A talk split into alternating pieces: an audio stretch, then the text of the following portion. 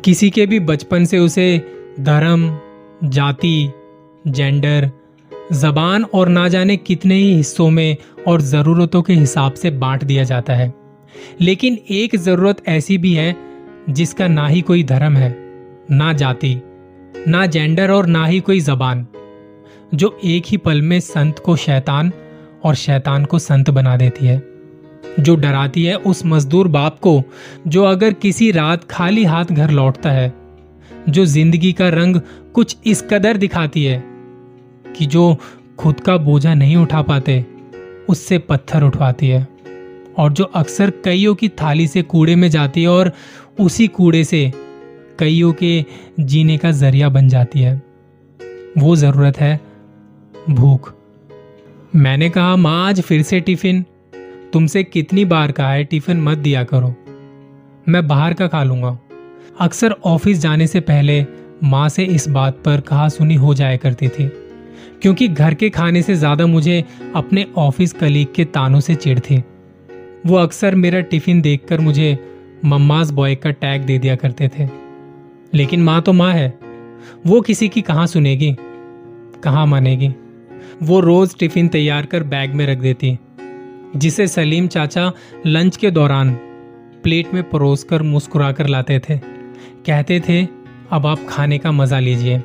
वो हमेशा ऐसे ही कहते थे, खाने का मज़ा लीजिए। लंच खत्म हो जाने पर, साहब, प्लेट ले जाऊँ? प्लेट ले जाते थे। अगर कोई पसंदीदा खाना होता था तो मैं प्लेट के साथ उंगलियाँ भी चाट जाता।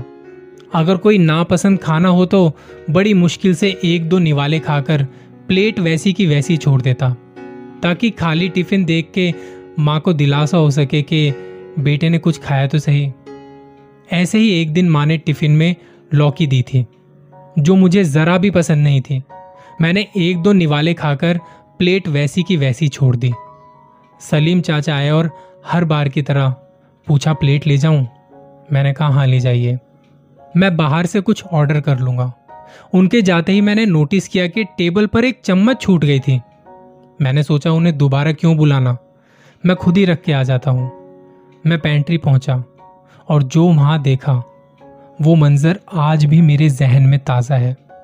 मैंने देखा कि सलीम चाचा मेरी झूठी प्लेट का बचा हुआ खाना बड़े आराम से खा रहे थे और हर निवाले के बाद ऊपर देखते, जैसे मानो ऊपर वाले का शुक्रिया अदा कर रहे हो।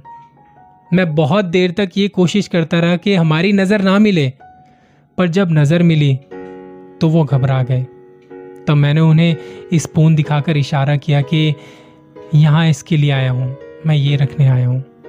खुद को संभाल, आंसुओं को पूछ, बस बहुत हिम्मत जुटाकर उनसे कुछ कहना चाहता था, पर कुछ नहीं कह पाया और अपनी सीट पर जाकर बैठ गया। पेंट्री से मेरी सीट तक का सफ़र बहुत लंबा नज़र आ रहा था उस वक्त, और वो सारी बातें दिमाग में घूमने लगी, जिसमें मैंने जाने अनजाने खाने का अपमान किया था। बिना ये समझे कि कितना नसीब वाला हूँ जो मुझे ये सब कुछ नसीब हुआ है। ऐसे कितने लोग हैं जो दो वक्त की रोटी कमाने के लिए अपना बचपन बेच रहे हैं। ऐसे कितने ही लोग हैं जो ना जाने कितनी रात भूखे पेट सोते हैं। रोटी कमाने के लिए खुद को बेच रहे हैं। मेरे मन में सवाल था कि जिस दिन मेरी पसंद का खाना होता था तो क्या उस दिन सलीम चाचा भूखे ही रह जाते होंगे? जब घर लौटा शाम को तो मैंने ये सब माँ को बताया। उन्हें बुरा तो लगा कि मैं खाना नहीं खाता था, पर उन्हें इस बात की खुशी भी थी कि खाना उस इंसान के पास जाता था जिसे शायद मुझसे ज़्यादा ज़रूरत थी। अगले दिन जब सलीम चाचा रोज की तरह लंच की प्लेट ले जाने के लिए कैबिन में आए। तब दो प्लेट में खाना परोसे हुए, वो देख मेरा इशारा समझ गए।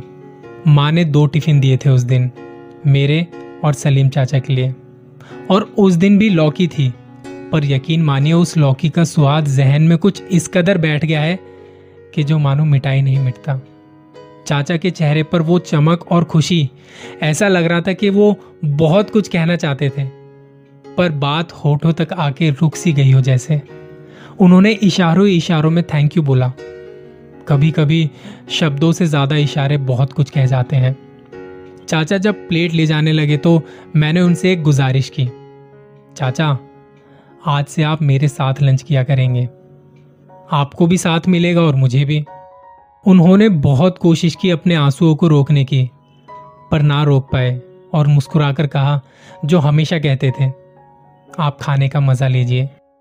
खाने की कीमत तो हर कोई लगा सकता है, पर भूख की कीमत तो शायद भगवान भी नहीं लगा सकता। अगर भूख से बड़ा मज़हब और रोटी से बड़ा ईश्वर आपको कहीं दिखे तो मुझे भी बता दीजिएगा, क्योंकि मुझे भी अपना धर्म बदलना है। ना कोई अमीर होता, ना कोई गरीब होता, अगर इंसान के पास पेट ना होता, ना मरते लाखों गरीब रोटी के टुकड़ों से अगर अमीरों ने उन्हें कचरे के ढेरों में ना फेंका होता। रोटियाँ उन्हीं की थालियों से कूड़े में जाती हैं, जिन्हें पता नहीं होता कि भूख क्या होती है। आपको मेरी आज की कहानी पसंद आई तो प्लीज़ इसे शेयर कीजिए। मैं वही कहूँगा जो हमेशा कहता हूँ, क्या पता कब किसी की लाइफ में कुछ चेंज आ जाए मेरी कहानी सुन के, मेरी बातों को सुन के। अपना सपोर्ट दीजिएगा। Thank you so much.